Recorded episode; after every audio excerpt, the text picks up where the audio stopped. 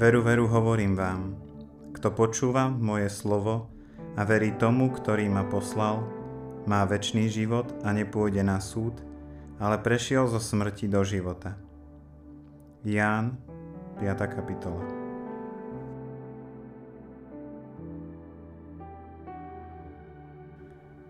Ako sa Boží súd dotýka veriacich a neveriacich? C.S. Lewis píše, že na poslednom súde to bude asi tak, že budú tam ľudia, ktorí povedia Bohu, Tvoja vôľa nech sa stane, a potom tí, ktorým povie Boh, Tvoja vôľa nech sa stane. Inými slovami, nebude to ani tak, že by Boh niekoho posielal do pekla, ale skôr to, že sa naplní Božia spravodlivosť hriech bude odsúdený a potrestaný. A ten, kto sa celý život kamarátil s hriechom, bude s ním previazaný už na veky. Ten, kto v tomto živote nestal o Boha, nebude na silu nútený ísť do neba, naopak bude si užívať väčnosť bez Boha. Kresťan sa nemusí báť, že by ho Boh odsúdil kresťan môže žiť v pokojnej istote a dôvere, že brána Božieho kráľovstva je pre neho otvorená. Nemusí žiť v obavách, že na poslednom súde sa to zvrtne nejako nepríjemne inak. Nie je to môj výmysel, ani môj názor, ale opieram sa plne o slová pána Ježiša, ktorý povedal Veru, veru, hovorím vám, kto počúva moje slovo a verí tomu, ktorý ma poslal, má väčší život a nejde na súd, ale prešiel zo smrti do života. Nejde na súd, ale prešiel zo smrti do života. To sú slová pána Ježiša.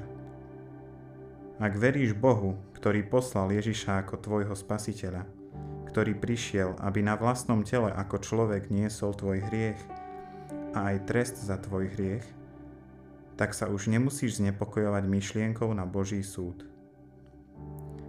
Nie je to preto, že si dobrý človek, ani preto, že si pokrstený, chodíš do kostola či dokonca si čítaš Bibliu. To sú všetko dobré veci, ale nie preto budeš spasený. Pretože ruku na srdce ani pri najlepšej snahe ešte zďaleka nedosahuješ Boží štandard, nie si dosť svetý. Ak by si sa mal postaviť pred Boha len s tým, čo máš sám, tak sa ukáže, aký si nedostatočný a tiež nie dosť statočný. Ak si porušil čo len jedno prikázanie, prestúpil si zákon.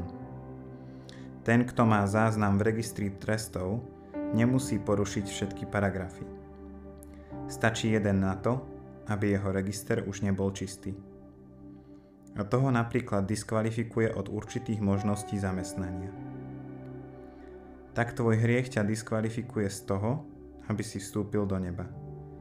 Ale ako kresťan nebudeš stáť pred Bohom Otcom sám.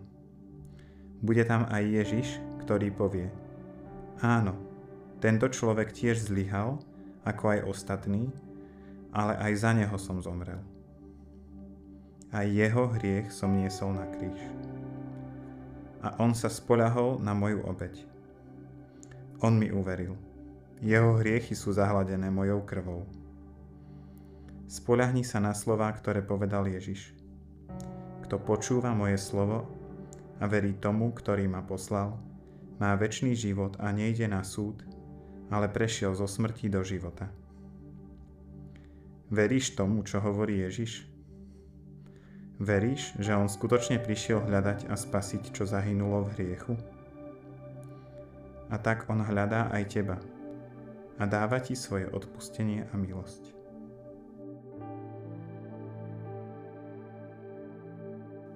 Áno Bože, uznávam, že som hriešný človek. Nezaslúžim si Tvoje odpustenie, nezaslúžim si vstúpiť do Tvojho kráľovstva. Ale verím, že Pán Ježiš Kristus zomrel aj za tento môj hriech. A pre jeho zásluhy a obed na kríži ťa prosím, odpust mi a príjmi ma na milosť. Amen.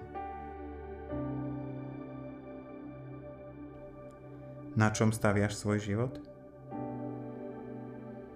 Čo vlastne staviaš?